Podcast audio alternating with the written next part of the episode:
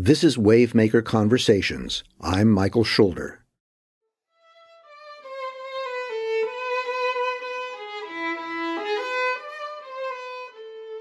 A quick note before I introduce my guest, the novelist, poet, and Iraq War veteran Kevin Powers.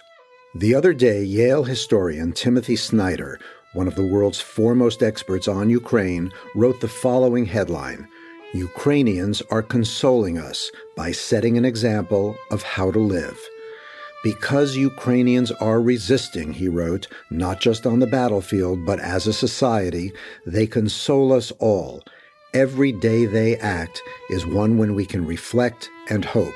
People do have values. The world is not empty. People do find courage. There are things worth taking risks for. That music in the background is a moving expression of Ukrainian values and courage. A violinist named Vera Litovchenko playing in an underground cellar in the city of Kharkiv, one of many Ukrainian musicians making music in bomb shelters. Ukrainians consoling us. And if you'd like to help the people of Ukraine, Tim Snyder has put together a list of suggestions, groups that he knows well who are doing effective work on the ground, which you can find on my Wavemaker Conversations newsletter. Now for my guest today.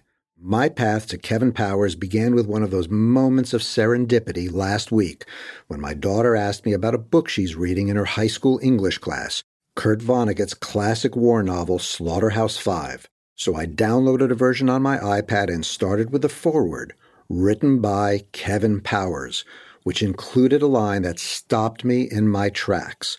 This war novel, Powers said, is, quote, concerned with and dedicated to the alleviation and prevention of human suffering in the face of its inevitability. I thought that's what so many of us are trying to figure out how to do in our own small way, and not just in the context of Ukraine, but in our own lives, how to alleviate and prevent human suffering.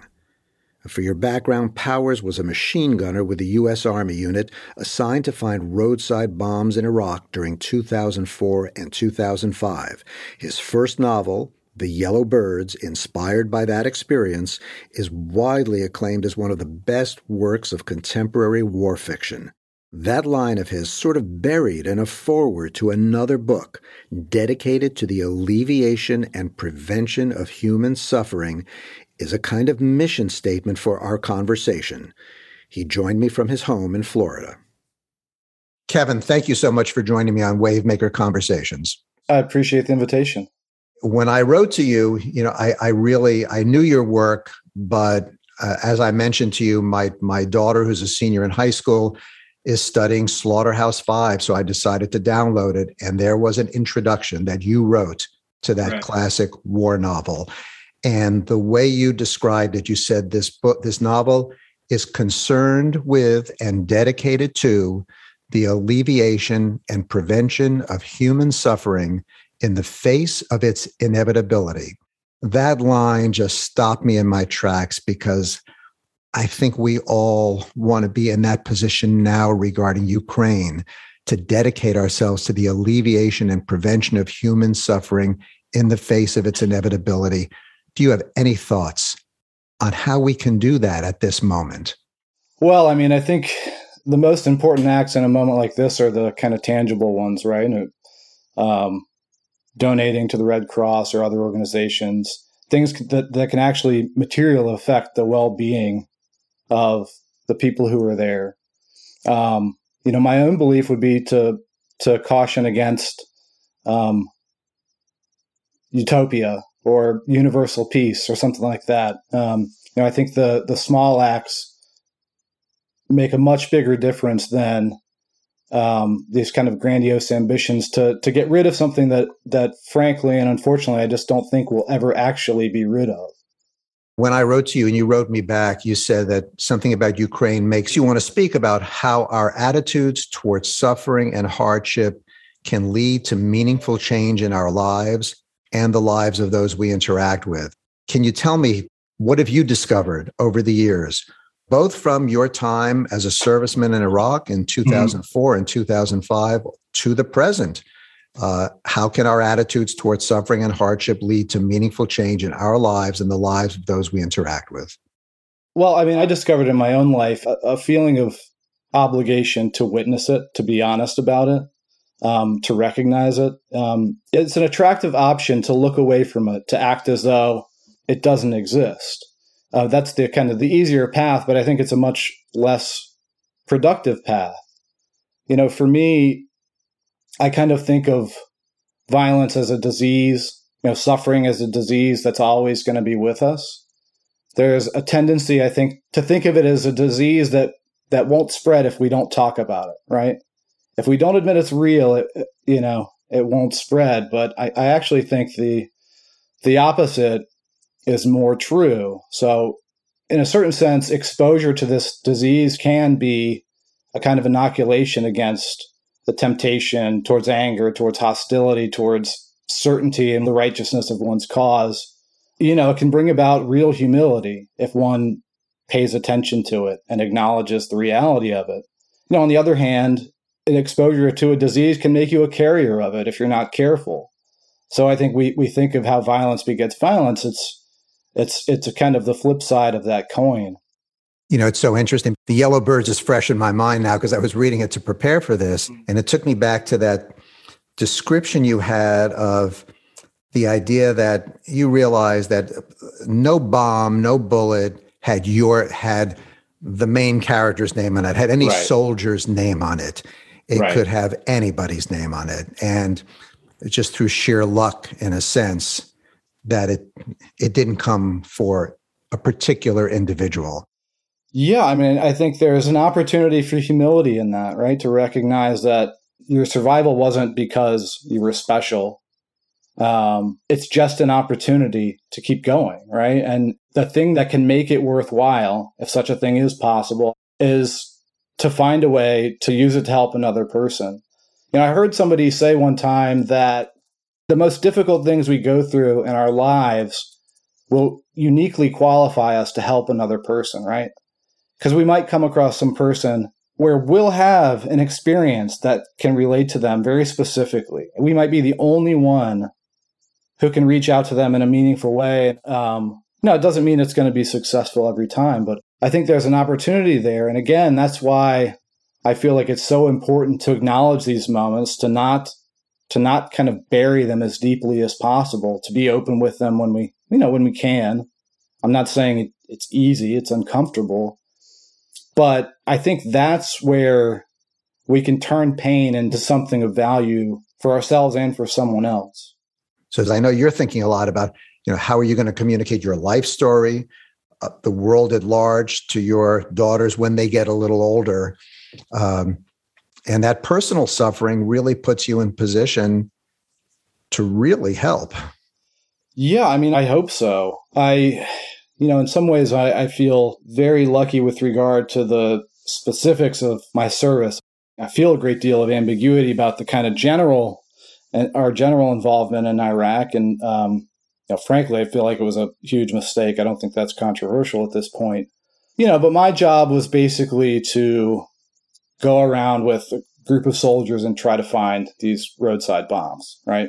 And so for that reason, I felt like, okay, at least with this one specific task, there's clarity there. You know, I can feel comfortable that the risks I'm taking are hopefully going to prevent the death or injury of not just an American soldier, but an Iraqi shopkeeper, a child. I mean, these roadside bombs and the bombs that are being dropped on Ukraine are, are indiscriminate in that sense. So my children have asked, you know, they sort of understand, oh, you were a soldier. What did you do? And I, you know, so I was able to say, well, I tried to help people, tried to stop people from getting hurt. But, you know, I don't think they, thankfully, I don't think they really comprehended quite what that meant. And, you know, at a later date, I'll go into more detail. But, um, you know, I had to realize that it was okay to have a difficult time reintegrating and discovering sort of how that experience was going to shape the rest of my life you know, I feel like a kind of like physical pit in my stomach when I see the images that are coming out of Ukraine that came out of Syria and Yemen. Maybe it has to do with a kind of familiarity with what that looks like without the mediating factor of the camera, you know. Uh, well, you know, one detail I guess that I came across from your time uh, looking for IEDs in Iraq. Did I read somewhere that, you know, the way you got from place to place was on these open trucks? Oh, yeah, yeah. Where you really were not protected. I mean, you were totally vulnerable to snipers at that time. Sure. Yeah. And I was, uh, you know, I was the, uh, you know, the, the machine gunner on, on those vehicles, on that, our particular vehicle. And, you know, it's strange. I still think it's strange how anything that we do long enough and often enough will become our normal. So there are only a few occasions where I can think back and feel that kind of intense fear and anxiety. Most of the time, you just kind of accept it as part of the environment that you're in. So stop there, accepting it as part of the environment, which was a vulnerable environment. I want to I want to take this now to Volodymyr Zelensky, who we are all watching, you know, in in awe, really. Yeah, absolutely. In his address to Congress, he said something that really stopped me and many others in their tracks. And I'm wondering how you reacted to that because it's re- sort of related to what you're saying. He said, "Now I'm, I'm almost 45 years old. Today my age stopped when the hearts of more than 100 children stopped beating. I see no sense in life if it cannot stop the death. I see no sense in life if it cannot stop the deaths. In your experience, you must see that through a particular lens, you know, the whole story of Zelensky. Well, I do. I mean, I, you know, it's if, to me, it's so obviously that he possesses a kind of courage that that I've seen, but but I know that I don't possess, and so I I feel a kind of intense admiration for him, and and really, again, that's the perspective that we can have in moments like this. You know, we don't discount or disregard the suffering, but I think it's important to rec- recognize um, the extraordinary things that people are capable of. Uh, you know, I can't think of a better example of, of selflessness than than him. You know, we talked a, a, minute ago about recognizing that you know these bombs and these bullets they didn't have our our names on them. Well, they do have his name on them. You know, and um, and it's just unbelievable that that he's able to. Let me retract that. It's extraordinary that he's able to do what he does, but I don't think it's unbelievable. I think, in a way, you see an example of what almost complete selflessness can do for a person. He doesn't care about himself, he cares about the people who he's sworn to protect and to, you know, he's accepted a kind of responsibility for their well being. And I'm sure it's devastating. And I'm sure he feels a kind of powerlessness in the face of it. But the example that he's setting for other people um, hasn't been ignored.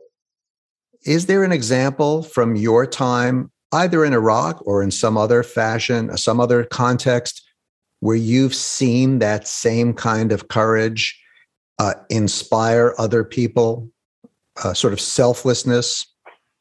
Yeah, I mean, again, it's one of those things where it, to witness courage almost became so common that again, it just became sort of almost the kind of things that I that I expected of the people around me. Um, I you know I don't necessarily include my, myself in this, but I, I would just see people, you know, the simple act of you know, there's a, I'm sure you're familiar with the term outside the wire, right? Um, but define it. Yeah. Okay. So, so in Iraq, basically, the majority of soldiers were on forward operating bases. A lot of people stayed on those bases. That required a great deal of courage. But when you left and you went out into the cities or the countryside to conduct your missions, that was known as going outside the wire. Um, you know, and I remember in particular this one person. You know, anonymized, but but he was absolutely terrified. There'd been an ambush the day previously, and he was completely terrified and he didn't want to keep going, right? He did not want to go outside the wire. And I completely understood. It's sort of not accepted in the military. It's not it's not really optional. But to watch this person really go through, I mean, literally go through the fear to the other side of it because he felt an obligation. He knew that his position mattered to the safety and welfare of the people around him, that he understood the, the, again, the, the specific purpose of the mission that we had. And to get through that fear, I thought was one of the most extraordinary things I'd ever seen. So tell me, even in more granular detail, if you remember, how did you know he was terrified? How did he express it? He said, I can't go. Who did he say that to? To to the people in, in his he wasn't in in my platoon, but there was another unit we worked with very closely. He said, I can't go to the people around. They're getting ready to go on the mission. And he said, I can't go. And it was as a result of you know having gone through this this terrible uh, ambush the day before, and you know a sane person would would think that that's the appropriate response, and and I think maybe it is a physical, you know, uh, this kind of animal desire to protect oneself. Um, and I, again, I was amazed the people around him you know, there could have been several different kinds of reactions. There could have been anger, there could have been hostility, there could have been accusations of cowardice or whatever. But no, there was a kind of understanding um, and a patience. And then, you know, just kind of like, hey, this is what we got to do. We're all going. We need you, buddy. And I think it was that we need you, buddy. And then, okay, all right. And so, really, I mean, to to go through fear as though it was a, a, kind of physical barrier and get to the other side. I mean, I'm sure he was still scared, but to to watch somebody sort of emerge from a, a paralysis, really, um, and and go do go do their job um, was was really amazing. I mean, it's so I, I almost got choked up at just that simple phrase. We need you, buddy. Like that's what it took to propel him across the wire. Right, right. Yeah. And letting people know you need them. I mean, it's one of, to me, it's, it's, it's, you know, it's one of the simplest expressions of, of love and appreciation that, that you can give. Just say, Hey, I, I can't do this on my own, whatever it is, you know.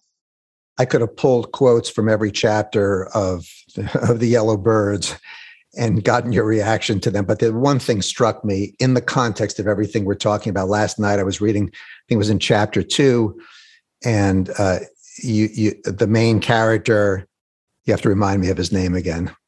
Uh, Bartle. Bartle says, I had had this idea once that you had to grow old before you died. I still feel like there is some truth to it because Daniel Murphy, his buddy, had grown old in the 10 months I'd known him. And so we talk about sacrifice, we talk about getting through the terror, crossing crossing that wire, but that idea that a soldier could grow old over a period of 10 months uh, is just was so striking to me. Mm. Um, I'd love you to just focus on that line and what and what got you that insight. Yeah, I mean, I think I was I was thinking about the the intensity of the experience and the way that war and conflict and really any kind of uh, prolonged trauma can can can really concentrate an entire lifetime's worth of of emotion, you know, grief, uh, anger, sorrow, pain into into into a much shorter period of time, and it can be it can feel unbearable but I think if you can bear it, it's possible that you can come out of it with, you know, a wisdom that, that may have otherwise taken a lifetime to earn, if that makes sense. You know, there's a quote from C.S. Lewis about suffering that I've I've spent really a lot of time in my life thinking about, where he says suffering is God's meg- megaphone to to wake a deaf world. Um, something like that. It's I don't have the. It's probably a paraphrase, but um, you know, but to to sort of uh, be roused from a kind of um, perpetual attitude of kind of ironic detachment in all things, and um, to be sort of ambivalent about you know freedom as as as a real principle in the world that can be taken away from from Ukrainians or from Syrians or Iraqis or from you and I. Um, these things aren't given, you know, they're made, and they're made by brave people willing to sacrifice themselves for the betterment of others. You know, I was reading The Yellow Birds, and I and I was you know reading all of you know immersed in the details and realizing, you know what, I haven't heard one word that you often hear in military stories, courage. And so then I searched. I did a word search, and you, and while you have used the word courage in our conversation a number of times, you didn't use it once in the yellow birds. And I was just wondering if it was that something you were aware of? And oh, also, how do you define courage? No, I was I was I was not aware of that. I mean, you know, if I had to to venture a guess, I mean, I because it's a first person narrative, you know, loosely based on my own experiences. I, it's not something I would I would say that I possess in any abnormal amount. You know, you are a humble man, but I do want to ask you, uh, looking at your young life, I'm sure you exhibited courage at some point. Can you tell me a moment, an incident where you felt, you know, whether whether you know whatever the book is on me in the end, whatever is written about me, this is something I did that truly was courageous, and here's why. Looking back, I think it was courageous. Yeah, I mean, you know, I, I think in, in some ways it probably relates more to the the my kind of mediocre academic early academic career. You know, I, I think I had some sense that I had maybe some ability and some talent, but I was afraid that if I attempted to to you know express that ability or to really try, that I would fail right? I was afraid that if I tried, I would fail. So what I did, and I thought seemed reasonable at the time, was well, if I don't try, I can get by, you know, with mediocre results. And that way I won't risk failing, and people will still say, hey, that guy can get C's without even trying. Which, you know, when you're 15 seems impressive, but, uh, you know, when you're a little more mature, you realize how ridiculous it is. But you know, I think for, for me, you know, the moment where I realized that I was willing to fail was um, probably the the moment where I, at least for me, exhibited the most courage. You know, there wasn't, you know, when you're in the military, there's a certain amount of of pressure. There's a feeling of obligation. Um, so in some ways, it, it doesn't feel like you really have the the option. At least to me, I didn't feel like, well, I could choose to do this or not do this. It's just no, this is what we're doing. I'm going to do it. So it didn't feel like I was making a choice.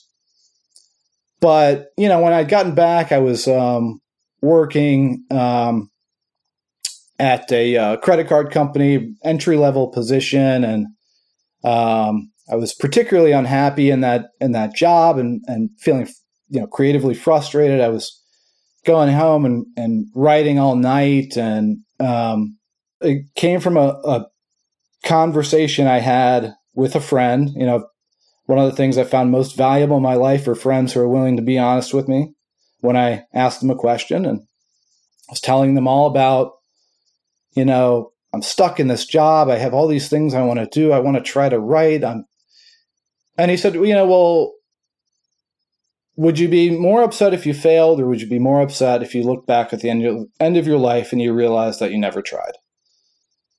And put to me in that way, the answer was very clear.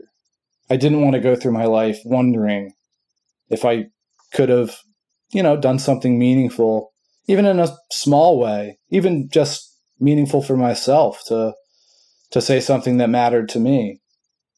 And uh, you know, I had access to the GI Bill, so I quit my job and went to school, and um, that decision really is kind of responsible for the entire trajectory of my life past sort of the age of 25, I guess.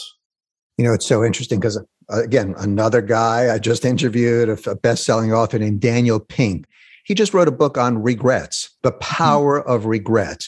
Uh, and it's about how looking backward, I think the subtitle is How Looking Backward Can Propel Us to Go Forward. Yeah. And he did this he initiated this global survey of regrets. He wanted to find what people from different walks of you know life and countries and what do they regret typically? Are there patterns? And he found that you know there were four core regrets, and they all fit into this one pattern of people have greater regrets about what they didn't do right. than what they did do, and that's exactly what you were just describing. And you thought about you know, like he jokes about you know people who look back and say i have no regrets. Come on give me a break. Right. but but he said if you can identify what you regret from the past you can change it. And that's exactly the story you just described. Abs- absolutely. And i i mean I, I again it wasn't something that you know i don't know when or if i would have made that realization on my own. It was a prompt from somebody who cared about me, who was willing to to be honest with me and and be direct with me. And so again, it's this kind of the value that we can bring to each other's lives in being honest, being direct, being open, especially not sort of keeping our our secrets to ourselves, uh, being willing to share who we are, who we really are, with other people, and really the incredible things that can happen in our lives and the lives of the people around us if we're if we're willing to do that if we're willing to to let our experience sort of be meaningful to to someone else. You know maybe it won't be you know but but maybe it will. You know i had an experience 4 years ago that really in a lot of ways brought my kind of whole life into focus especially with regard to difficulty and suffering. So um i was in a motorcycle accident. It was you know not not my fault. It was just a kind of somebody took an illegal U-turn, one of those things that happens. Thankfully, it, it wasn't as bad as it could have been, but you know, I seriously hurt my my foot and my ankle, and I was basically bedridden for a few months. And um, I, I reached a point of kind of self pity. You know, I was 38. I was, you know, in good physical condition. My whole life was ahead of me, and so forth. Um, and I was really down. It kind of sent me sort of spiraling into a, a, a, pretty dark place. And I was having a conversation on the phone with a friend, and you know, he picked up on you know sort of where I was at emotionally. You know, and he said, "It sounds like you're saying, why me?" And that's basically what I was saying was why me.